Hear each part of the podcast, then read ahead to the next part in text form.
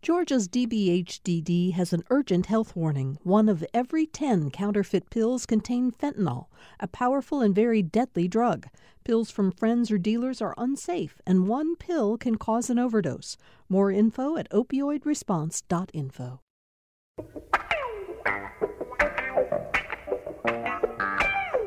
It's it's Friday, July 23rd, 2021. I'm Bill Nigut. We're at the end of another week on Political Rewind, and I'm very glad all of you have joined us for the show uh, today. Uh, because it's Friday, Patricia Murphy, AJC political reporter, columnist, she authors the Political Insider column, which you read in the paper on Wednesdays and Sundays. She also oversees the uh, Jolt which is uh, a daily rundown, uh, great little tidbits about what's happening in politics that you can see at ajc.com. Patricia, how are you this morning? I'm doing great. Thank you. We're having a little bit of trouble there with your audio. Uh, we'll try to establish it a little bit better in, in a second here. Um, we'll try again. So, uh, Patricia, you're, you've already posted your Sunday column online, right? Is my late. Yeah, we're yeah we're having a problem. We're gonna uh, Patricia, we're gonna try to reconnect with you. I'm so, I'm very very sorry about that. Uh, Maria Saporta. Uh, is back with us again, and we're very glad she is. You know, Maria is uh, really one of the legendary journalists in Metro Atlanta. For many years, she was the go to reporter for business news and continues to be in many ways. Um, now, as the founder and contributor to the Saporta uh, report. Maria, uh, we're really glad to have you with us. I noticed that your most recent column on Saporta Report is about a uh, about the Woodruff Foundation giving a big grant to uh, a Chattahoochee River project. What is that all about? Yes, um, the Woodruff Foundation gave $9 million to the Trust for Public Land to implement the pilot project of 2.7 miles of trails and parks along Cobb County's uh, side of the river directly across from the city of Atlanta. So it's supposed to be a demonstration project very similar to like what the East Side Trail was for the Beltline. And uh, we'll see. Hopefully, uh, they, they have a little bit more money to raise, but uh, it's already starting. The project's on its way. Well, our listeners, if they want to read your column and all of the other uh, journalists who you have reporting for you, uh, they can do it at saportareport.com. Patricia, you're back with us. Your column is already posted, um, and you're talking about the city of Gainesville, which is sort of in an interesting place in terms of demographics as opposed to partisan politics, right? Yeah, it's it was such a great trip. Um, the city of Gainesville has uh, between a 40 and 50 percent uh, Latino population, and we'll know more once the final census figures come out. Um, and uh, the assumption is that then that must be a very Democratic county now in Hall County because of the demographic changes. It's actually still an absolute GOP stronghold. Hasn't really changed much from a 70% uh, GOP dominance um, over the last 20 years. And I talked to a lot of people about why that is. And it's really a rare bright spot for, G- for Republicans, um, really still appealing to a diverse community. So I thought it was just a great trip. And so I wrote about it for Sunday. Um, we should tell people it is part of your continuing uh, journey across the state of Georgia, which will go on for some time now while you talk to voters and elected officials and others as they prepare for the 2022 election. It's been fun to read your pieces. Um, speaking of uh, uh, the Hispanic community in Gainesville, Chuck Kuck knows it very, very well. Chuck is one of the country's leading uh, immigration attorneys. Uh, Chuck, you're. Um, you were just given a pretty significant honor. I, I apologize. I should have looked to see what it exactly is. I'm going to make you do it. What what were you just awarded? Uh, the American Immigration Lawyers Association uh, recognized my uh, pro bono and community efforts, uh, and very grateful to them for doing that. But uh, none of this happens, as you know, in a vacuum. So I'm just grateful for those that make possible what I can do for others. Uh, but you're also on the weekends farmer, Chuck Kuck. Uh, you have a great people who follow you on social media will see you have a great farm uh, up in uh, Tennessee. We are having a little bit of fun uh, learning the farming life and nothing's better than growing tomatoes and eating them at night. It's just the, the best oh. dinner you can possibly imagine. Uh, we're going to talk to you about uh, some big stories in immigration as part of the show today, so I'm really happy you're with us. And we're joined for the first time today uh, by Stanley, Stanley Dunlap, who uh, is a reporter for uh, Georgia Recorder. Stanley, thank you so much for being with us. We always like to have a first time panelist on the show introduce her or himself to our listeners a little bit. So tell us a little about your background, Stanley. Well, I appreciate you uh, inviting me on. I've, I've, been a fan and been listening for a while, and it's great to uh, actually be on the panel. But yeah, I'm with the Georgia Recorder. We're um, a nonprofit uh, news organization that's been. We're going to be celebrating uh, next month our two-year uh, anniversary. I've been covering um, news here in Georgia previously at the Macon Telegraph for for a little over three or four years, and uh, been in the news business for um, going on over a dozen years. But mainly, we, we're, we're small staff, so we kind of we kind of cross pollinate in different beats. But I've I've been covering a lot of the elections coverage, uh, politics, um, some of the criminal justice reform efforts, and so kind of been been pretty busy, uh, keeping us busy here with everything that's been going on here in Georgia politics. Yeah, I noticed uh, on the Georgia Recorder site that you covered the uh, Amy Klobuchar uh, hearings uh, earlier in the, the week uh, when when she was trying to call attention to the need for her what she believes is the need for Congress to pass voter protection laws, partly as a response to the laws that Georgia has put in place here. So. Um, thank you very much for being with us today. Patricia, I do want to start with COVID today because, you know, it, it's, it's suddenly becoming a major story in Georgia as it is in other states again. Um, we now see there is a. I, I, I've been careful about the words I use spike, whatever, surge. I'm not sure about the right words to describe it. So I'm just going to give you data from the Department of Public Health, Georgia Department of Public Health website. As of yesterday, Patricia, um, the Department of Public Health reports 1,250 new cases of coronavirus, of COVID 19, with a seven day average of 871 new cases. Now, compare that to June 28th, less than a month ago. On June 28th, there were 130 new cases, a seven day average as of that date of 249. We also know that uh, it's mostly because of the Delta variant and the Delta variant accounts for almost 70% of all new cases at a time when only 44% of Georgians are fully vaccinated. Patricia, I tee you up to talk about all that and more. Well, so, you know, you just went through the data. The facts are that cases are going up. Cases are going up um, among those who are unvaccinated vaccinated here in Georgia. Hospitals are seeing more people in their ICUs, and that's those are just the facts. And um, with fewer than a majority of Georgians um, vaccinated, despite really the best efforts, I would say, of um, the governor's office, of uh, a, a, lot of hospitals, a lot of doctors trying to get the word out.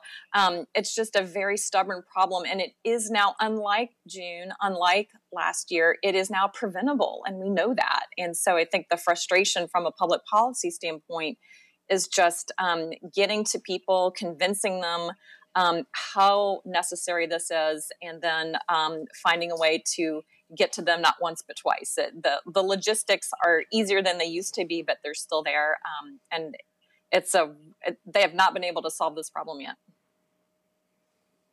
Yes, um, I wanted to just bring in a global dimension to all of this. Uh, Michelle Nunn, who's the CEO of CARE, spoke to Atlanta Rotary this week, and the message was that and basically the line was nobody is safe until everybody is safe. That yes uh, we can be looking in at georgia we can li- be looking at the united states but as long as most of the world is not vaccinated we are uh, vulnerable to any of these variants from coming in. And atlanta is home to all these global health organizations that are actually working to try and figure out ways to uh, manufacture, distribute, deliver vaccines uh, to developing nations. And so it's ironic to me that uh, Atlanta is a home for global health and a leader in trying to get the rest of the world vaccinated, and that Georgia has such a, a dismal uh, track record in this regard. Um, yeah, and, and I do want to talk about this um, in terms of j- just last night, uh, Kathleen Toomey, the director of, of, public health, the head of, of, public health for the state of Georgia, held a forum at Morehouse School of Medicine uh, with a number of other people from the community um, to talk about how important it is for people to get vaccinated. Uh, she basically said, uh, among other things in her remarks, quote, all of the vaccines are safe and effective, and nothing is more dangerous than a serious case of COVID itself. Uh, Stanley, um, getting that message out is increasingly difficult, as we've kind of said.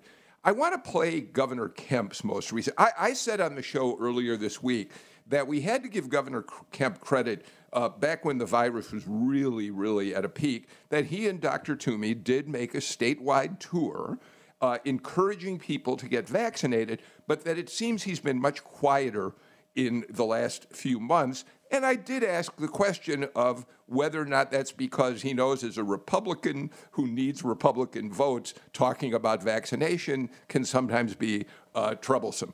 So I want to play a, a, a, video that he did post on Twitter the other day, and then let's talk about the way in which he framed it. Here's Governor Kemp. I want to share a quick COVID update. Uh, here in Georgia, as we've seen across the country, cases are going up post July 4th holiday. We're also seeing hospitalizations start to rise. The patients that we're seeing in the hospitals are predominantly people that are not vaccinated. This is a great opportunity for you to talk to your medical professional your local pharmacist, other people you trust about making a good healthcare decision for you and whether to get vaccinated or not. I have been, my family has been. Um, it makes me more confident, but that's an individual health decision. I would encourage you to take the opportunity to learn more, uh, to consider what to do. So, Stanley, I suppose there's two ways to look at this. One, you could say he's hesitant to just tell people, please go out and get vaccinated because he knows there's so much conservative pushback to vaccines. I suppose the other side of that is that we've learned that uh, telling people to get vaccinated is not really the best way for, to encourage people to get vaccinated. You could look at it both ways, Stanley. Yeah, yeah, that's that's correct, and I think this message has kind of been consistent with uh, when we take back, we go back to uh, when the pandemic first hit, and we got into the debate about masks and mandates, and and even at that time, Governor Kemp was saying that you know we, we should you know wear masks, it reduce the uh, chances of uh, spreading the uh, coronavirus, but he also would be pretty clear that he he wasn't in favor of, of, mandating masks, and that he it was a you know personal responsibility and and so I think he, he, we're seeing that same kind of uh, stance that he's, he's ta- he took back then. He, he's taken that as well with the, the uh, current debate about the uh, vaccines. And, and, and yeah, and I, and I do think it is part, part pretty much about politics as well. That we know that there are a good number of uh, high percentage of Republicans who are uh, opposed to that. There's the uh, the idea that you know the government can't tell me what I should be doing, and and and they don't want to be uh, you know, kind of pushed into a corner. And so I think that, that when we hear remarks like this from Kemp, he's pretty much playing it carefully to say it's important to get it done, but also not to uh, kind of alienate um, a lot of his base. And, and, yet, Chuck Kuck, let's face it, the the virus, the lack of vaccines is especially uh, dominant in rural parts, conservative Republican parts of the state, pro-Trump parts of the state, and you have to wonder whether Governor Kemp sort of soft pedaling vaccines, as he does in that uh, video, is uh, helping in any way. Well, it doesn't appear to be helping. And now that you see national Republicans basically begging people to get vaccinated because they're seeing their voters die. I mean, this is not rocket science to figure out. You get the vaccine, you won't die. You don't get the vaccine, you could die. This this is not that hard to figure out. Uh, I'm glad that at least some national Republicans are coming around. I think I think Governor Kemp will get a little bit stronger here in the next couple of weeks. We'll see. Well, yeah, that's right. We do have Republicans who are starting uh, in Washington to say get vaccinated. Maria? Yeah, I was going to say this past week it seemed like a lot of Republicans got the vaccine religion, you know, from Governor DeSantis in Florida, where they're saying, hey guys, go get the vaccine, which was actually refreshing to hear uh, Republicans get on that band- bandwagon. I, I wish uh, Governor Kemp would do the same. So, Patricia, here's a, a, Georgia politician who's not jumping on that bandwagon. Um, what a surprise. Marjorie Taylor Greene. She was banned from Twitter for 12 hours because of misleading statements Twitter says she made about COVID 19 and vaccinations. And she held a news conference in her office uh, to, uh, to adamantly uh, uh, uh fight back against Twitter. And at the same time, she continued to make misleading statements about the vaccination and COVID. Let's just listen to a little of what she told reporters in that news conference. I think it has to be a choice and not a mandate. Not mandated by schools, not mandated by businesses, and not mandated um, by the government. And this is an important um, issue for everyone. See, right now, we have many reports of side effects from the vaccines and according to the CDC website that anyone can look up, uh, there are reports of over 12,000 deaths. You see, I put on my tweet 6,000, but I just checked, it's been updated, and it's over 12,000 now. All right, Patricia, that's fairly alarming to hear that figure. But but let's talk about the uh, reality of that. Let's do a fact check. It is true that CDC, in compliance with an FDA mandate, has to do what they call report vaccine adverse events. And they have done that on their website, and they've used the figure first 12,000, they reduced it to 6,000. But, but, here's what the CDC website says about that. Quote, reports of adverse events following vaccination, including deaths, do not necessarily mean a vaccine caused a health problem. This is because the FDA requires healthcare workers to report any death after a COVID 19 vaccination, even if it's unclear whether the vaccine was the cause. Furthermore, a review of available clinical information, including death certificates, autopsy, and medical records, has not established a causal link to COVID 19 vaccines. Patricia? So, Marjorie Taylor Greene in this space is not just unhelpful, it is so completely damaging. Um, she literally has no idea what she's talking about. There's just no other way to say it. Um, she's reading data from the CDC's website that is being interpreted inaccurately, um, spreading false information to the point that Twitter has taken down um, her entire Twitter account for spreading misinformation about vaccines and about the about COVID nineteen, and it just gives such a safe space in the world for people who just don't want to get the vaccine for whatever reason. Um, it gives them a safe space to say, well, a congresswoman says that I uh, maybe I shouldn't get it. She herself won't say if she's gotten it um, although her parents did get vaccinated. Um, it just creates an element that is so counterproductive to the effort to have um, non politicized, non-partisan, reliable medical information around this vaccine. Um, and if you think about how much time, money, and effort politicians put into getting people to vote. I think voters probably get between 15 and 25 messages to do that one simple thing. Um, at this point, they've gotten one or two messages from their political leaders. It's conflicting information. Um, it's sort of soft pedaled. Go ask your doctor if you should do it or not. I don't know that it's up for debate, um, and it is it is so clearly the cause of why we have a 44% vaccination rate here in the state. Chuck, um, I, I, haven't heard this in Georgia yet, although you may have. But uh, in Texas, uh, Governor Abbott has very controversially uh, but ordered his law enforcement, his state and local law enforcement uh, officers, to begin making arrests, state arrests of uh, immigrants who cross the border illegally. Uh, there's questions as to whether he has the power to do that. Immigration is a federal uh, matter. But one of the reasons he says he's doing it is to keep the people of Texas stay safe. Now, you can start with Texas if you want, but then in a larger sense, uh, there are people who believe that undocumented uh, immigrants could be spreading uh, the virus, and therefore we need to be careful about them. Your response to that? Uh, the the anti-immigrant trope of immigrants spreading disease has long been uh, an American tradition. Uh, the facts, you know, the facts are terrible things, especially if you don't believe in them. Uh, but 90% of the immigrants, when they come to the United States and are detained by CBP, agree to take the vaccine, which is about a 60% higher rate than Texans taking the vaccine. And very few of these individuals have actually tested for positive when they come into the country. Uh, but Governor Abbott, by the way, is arresting people under state law for trespassing. Mm-hmm. Now, I don't know how often the police spend their time arresting people for trespassing, uh, but it's not very much.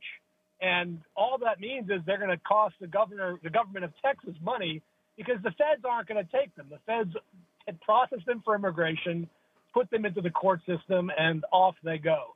Uh, this is again one of these he's up. I think he's up for reelection, if I'm not mistaken, coming up here. And uh, you know, you have to burnish your anti-immigrant credentials, I guess, in Texas, in order to get elected uh, in in a GOP primary.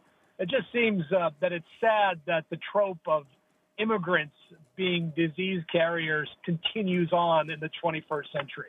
Frankly, it's kind of sad. Um, uh, uh, Stanley, uh, of course, what may also be going on here is Greg Abbott in Texas, Ron DeSantis in Florida, are both beginning to position themselves for possible runs for president in 2024. So we're likely to see both of them continue to find ways to uh, call national attention to themselves moving forward, Stanley.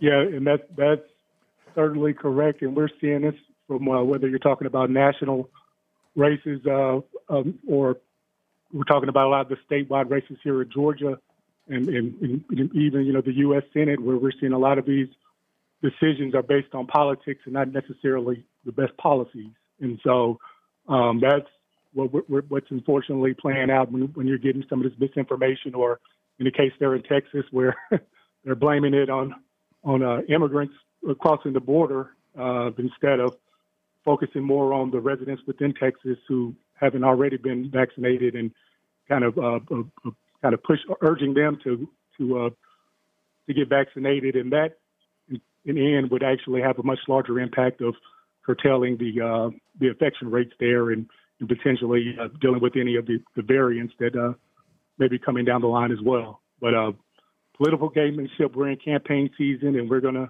continue seeing this all the way through the primaries and up through November for a lot of these uh, decisions and on national policies. All right. Um, thank you, Stanley Dunlap. Uh, we're going to give you the last word in this segment because we got to get to a break. Uh, but when we come back, we've got a lot more to talk about on today's Political Rewind.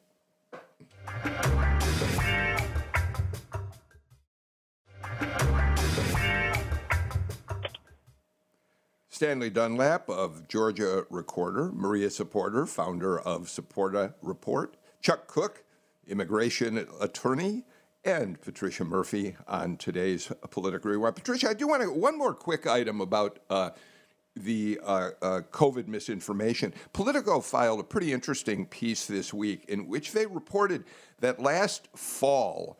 Uh, there were people in the administration and larger Democratic circles urging President Biden to name some sort of misinformation czar, someone who would oversee an effort to fight back against what everyone knew was going to be a huge misinformation campaign about COVID and the vaccine.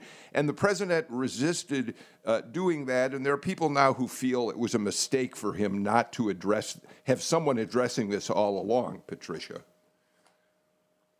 I don't know. I think even the concept of a misinformation czar feeds a little bit into um, the attacks on Democrats for trying to shove this down mm. people's throats. So I do. I think the best um, defense against misinformation is accurate information over and over and over, and trying to recruit really reliable, believable spokespeople in the communities where they are uh, trusted and believed. And that really is why Sean Hannity is saying, "Please get vaccinated."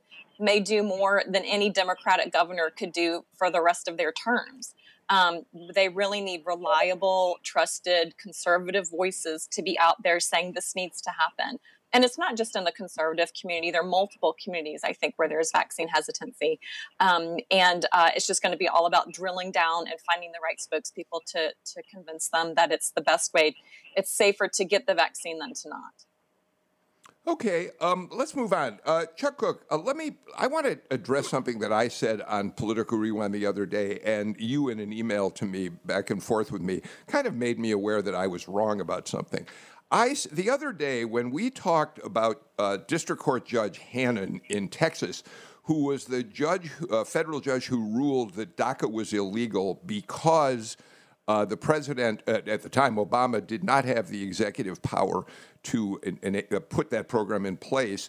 Um, I I'd gotten some mail from people that said, "Well, what'd you expect? He was the George W. Bush uh, appointee," and I said, "Well, but President George W. Bush was a huge advocate of an immigration reform plan." So Hanen may not be so bad after all. You pointed out to me that Hanen has been one of the most anti-immigration judges in the country. Yeah, in fact, it was Judge Hanen that struck down the DAPA program that President Obama had uh, proposed in 2014. Uh, and he has, re- you know, when you're a plaintiff, you get to pick where you sue. It's no accident they sued in this court in Texas because they knew exactly what they were getting uh, with Judge Hanen and his position on, on immigration as, as it pertains to the federal power of the president. Uh, Maria, the immigration reform, as you know, has been something that Republicans and Democrats for decades have tried to make a reality. And I wonder, from your perspective, as knowing the business community as you ha- do and have for so long, um, the fact that we continue to struggle about things like DACA, whether these uh, recipients should be allowed to stay in the country, should be protected, whether uh, whether we should be more aggressive in getting undocumented immigrants out of our state. Uh, how does that? Uh, it, it, it's it's a hard position for the business community to deal with.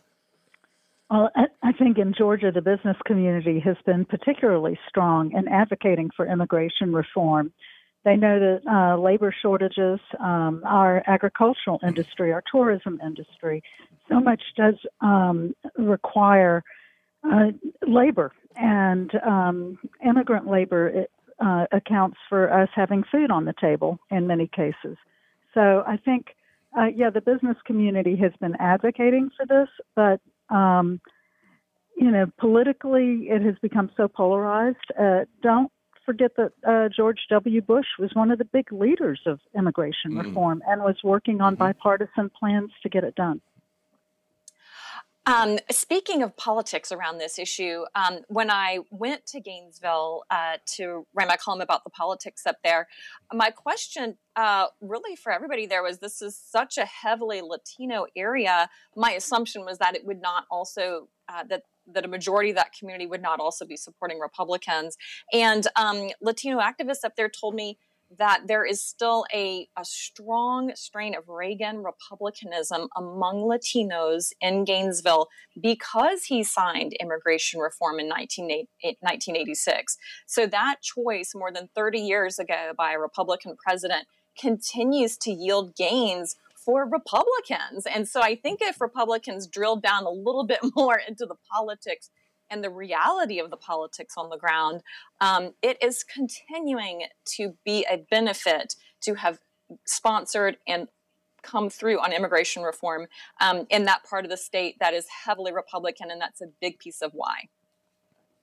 You know, one of the other reasons why there's still a big Republican majority in uh, Gainesville is so many of the Latinos are undocumented, um, and, and a lot of Republicans are afraid that if they legalize people, they'll magically become Democrats.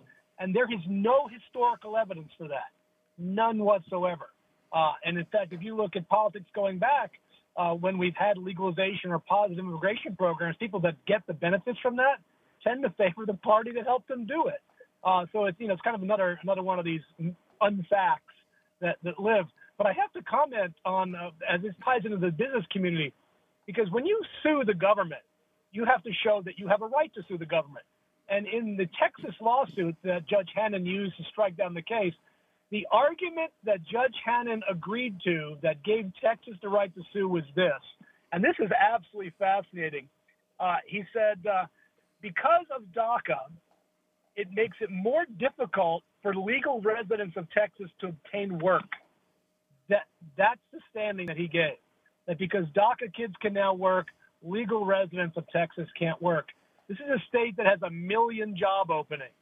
And then if you took the almost, it's got to be close to 300,000 DACA recipients in Texas out, they'd have 1.3 million job openings. Uh, it's uh, this idea that immigrants hurt our economy is, again, one of these unfacts that, that people keep repeating, but the business community knows is not true. Uh, and hopefully, one day, common sense may prevail in Congress. That may be too much uh, to hope for, though.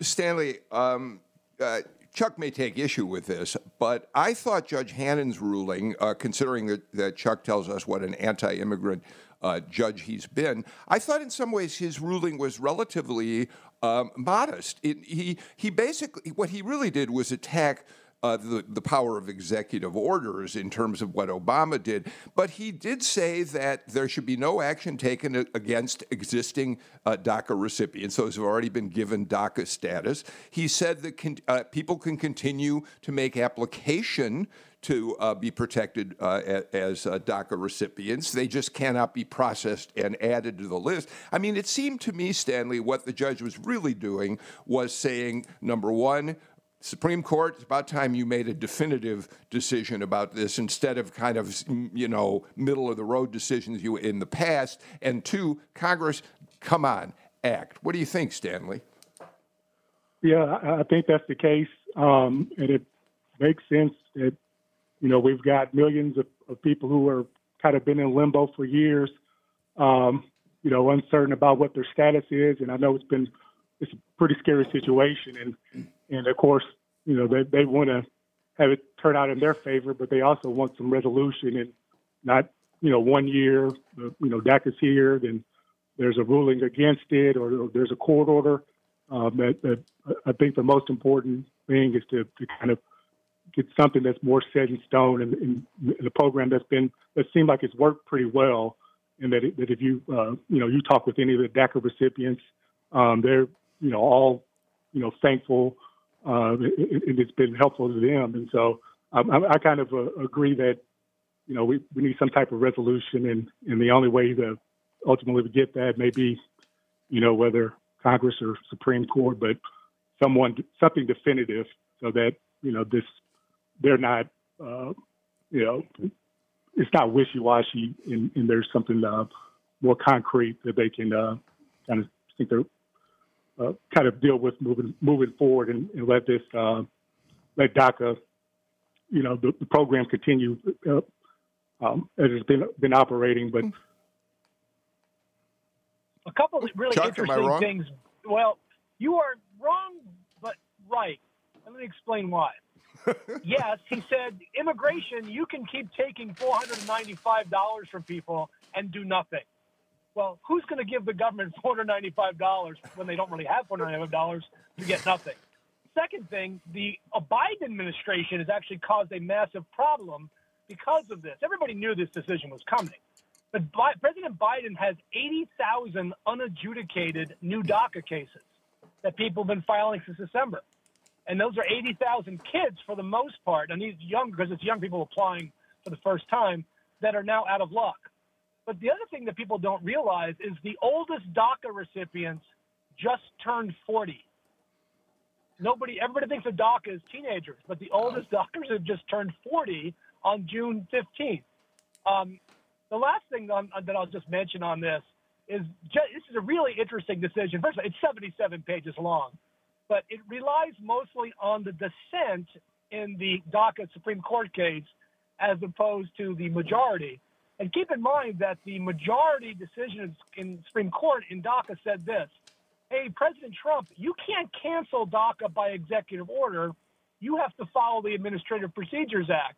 And Judge Hanen said, Well, you, you improperly created DACA because you didn't follow the Administrative Procedures Act.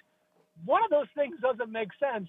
And I'm going to go not with the Supreme Court on this one.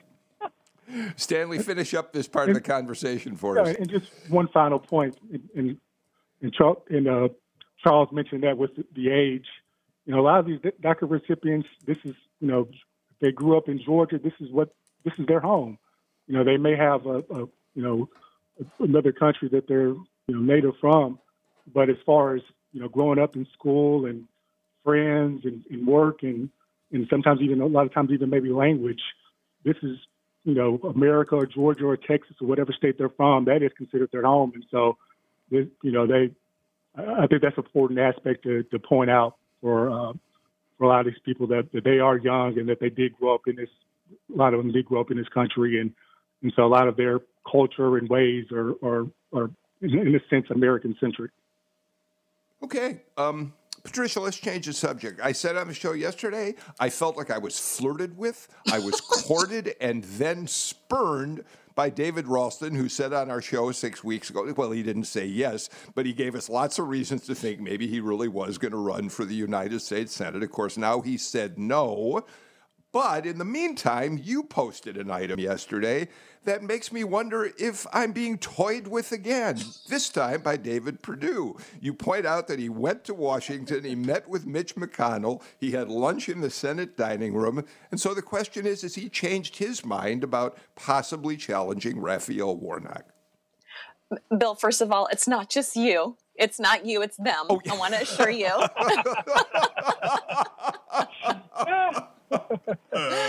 um, and you know, David Perdue could have put all of this to rest. He was asked by multiple reporters in Washington, "Oh, what are you doing here?" And he he just wouldn't answer. Not interested in answering. We haven't heard from his team that he's not considering. So, in the world of political journalism, that means you might be considering. um, and also, uh, the reality for Republicans is that although they do have three announced candidates, they do not have a marquee name in that race against Raphael Warnock. And Herschel Walker is still just simmering on the sidelines uh, with President Trump's endorsement. And uh, that just has frozen this field totally. And so every time we see somebody pop up who might run for the Senate, it needs to be a big name it needs to be somebody who could fund themselves quickly. Um, and so that's why there is this speculation continuing because that's a field that doesn't really match the challenge quite yet. Yeah, I, uh, Maria, I said yesterday, you can help me with this because you've been, been, a journalist your entire career. I'm not sure we should even mention Herschel Walker's name until he says something one way or the other. But um, what do you, what do you, this, this Senate race really, as Patricia points out, Maria, is not help. Republicans are not getting it together to find the big name they need against Warnock, who's raising uh, just tons of money.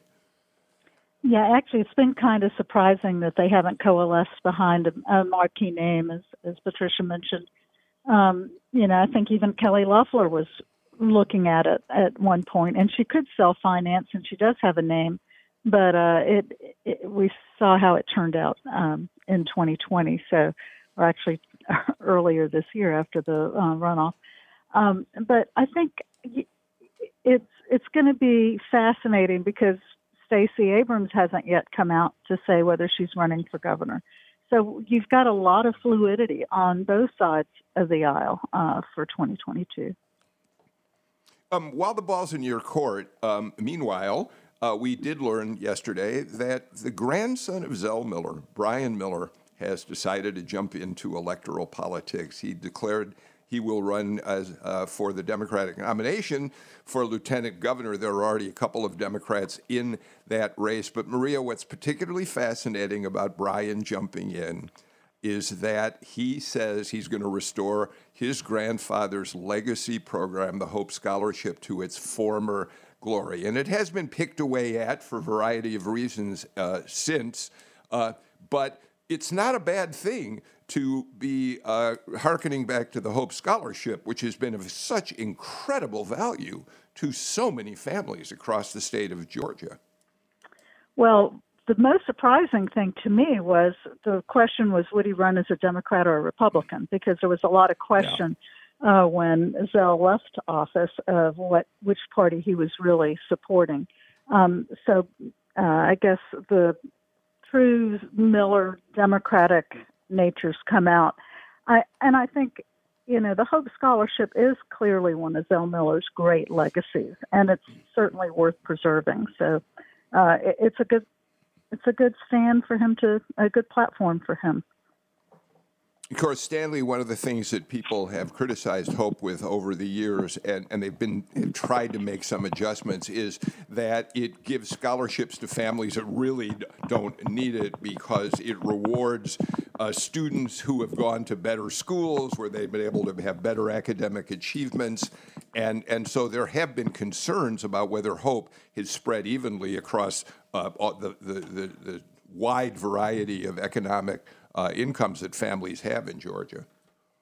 Yeah, and that's correct. And I don't think there's going to be a, a necessarily a perfect program. And heck, uh, I'd be interested to see what uh, what Zell Miller's grandson's plans are for kind of reshaping. Or uh, we, we, know that the Hope Scholarship's been kind of picked apart, and it's uh, gone from you know with the rising tuition and and, and the state legislators taking the money away, it, it's not nearly as uh, quite as meaningful as it has been. And so um, I, there's always an issue when you're dealing with whether you're talking about uh, we talked about a lot of education scholarships or or what we kind of call waivers with with schools through the session and the, the uh, inequality or equity of, of, those terms and who they're benefiting is always a major source of uh, contention and and so I, I think it's kind of a you know it's, a good thing that that uh, Miller is uh, kind of going off his grandfather's legacy in his campaign. But I, I would, I think no matter who is, uh, you know, lieutenant governor or or there probably needs to be a kind of a deeper look into the Hope Scholarship and figuring out the best way that it should be managed moving forward.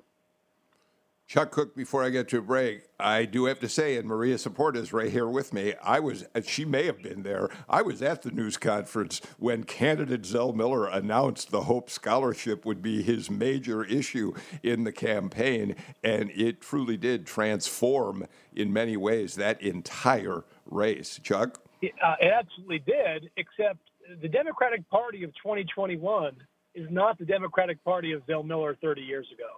Um, you know, Brian seems like a great guy, but doesn't appear to have been any involvement with the base of the party in 2021.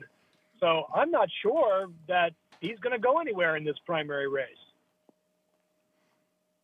Uh, Patricia, weigh in on that, and we're going to get to a break. Uh, yeah, well, he uh, really is coming from outside the Democratic uh, Party system right now. He's not somebody who's uh, extremely well known um, statewide. Um, and on the Republican side, there is already a candidate named Butch Miller. So if you told somebody, yeah. look at this ballot, Zell Miller's grandson's on the ballot, I think even there are two Millers on there. I think the name alone is not going to win this race. Um, so he's going to have a lot of work to do. All right. Uh, that's a great point. Uh, let's get to our final break of the show and back with more in a moment.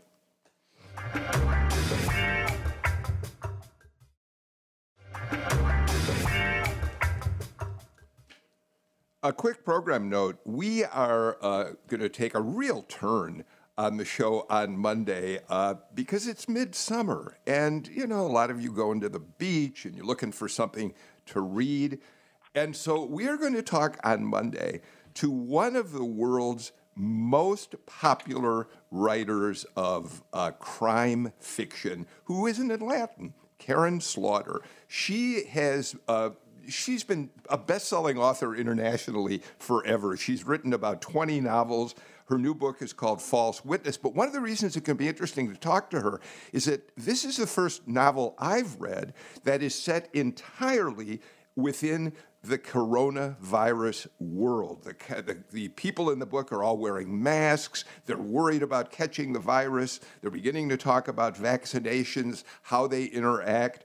Uh, so I'm really looking forward to the conversation, partly because I love police procedurals and cop novels. So Karin Slaughter will be with us on Monday to talk about False Witness, her new book, and I'm excited about that conversation. All right, uh, Maria Saporta, let me start with you if I could. Um, So we had a may- another mayoral forum uh, the other night, Atlanta mayoral forum, and the Buckhead City issue was a dominant theme again. Of course, all the declared candidates saying we cannot afford for Buckhead to split off from the rest of the city.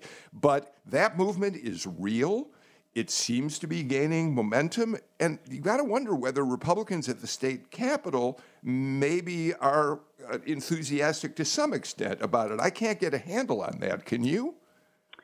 Well, I think that it's a whole matter of stirring up some mischief um, and really inviting out of all the uh, 500,000 uh, Atlanta residents, the one Atlanta resident they invited to the crime panel was the leader of the Buckhead City movement. And um, one thing that all the candidates made a big point of saying, the mayoral candidates said that we have to listen to what Buckhead wants, needs. Uh, there's probably a an underlying theme there that maybe the current administration was not as sensitive to the needs and the concerns that Buckhead was uh, was raising. So uh, we shall see. But uh, I've been told, uh, you know, I, I, was somewhat dismissive of the movement, um, and um, I've been told we should no longer be dismissive because there's some folks who really want to carry it over the line.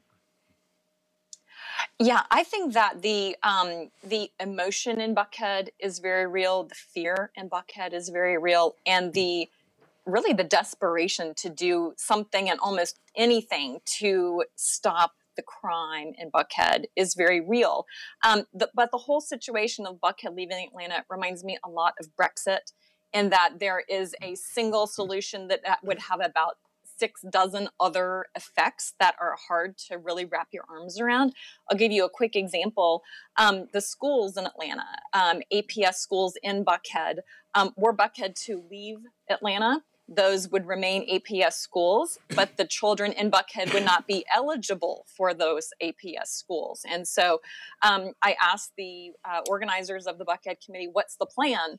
And they said, "Oh, we're just they're just going to go to APS schools." Um, it, there are so many reasons why that's not really possible, and they had not even discussed it with APS yet. And so um, they may make some more progress on that, but it's just one of many issues that when you start to talk about pulling a city out of an existing city instead of creating a city and a county, um, all of the, this cascade of difficulties ensues, and um, so the the the emotion is real. The solution may not be.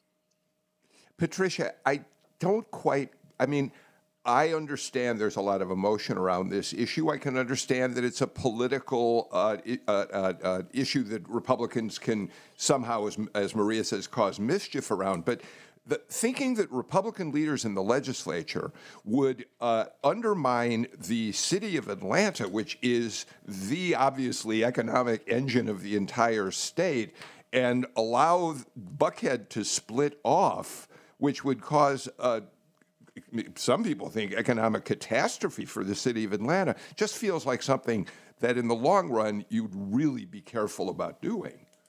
Well, the question isn't would they let Buckhead split off? Would they let Buckhead vote to split themselves off? Would they allow a referendum among well, Buckhead voters?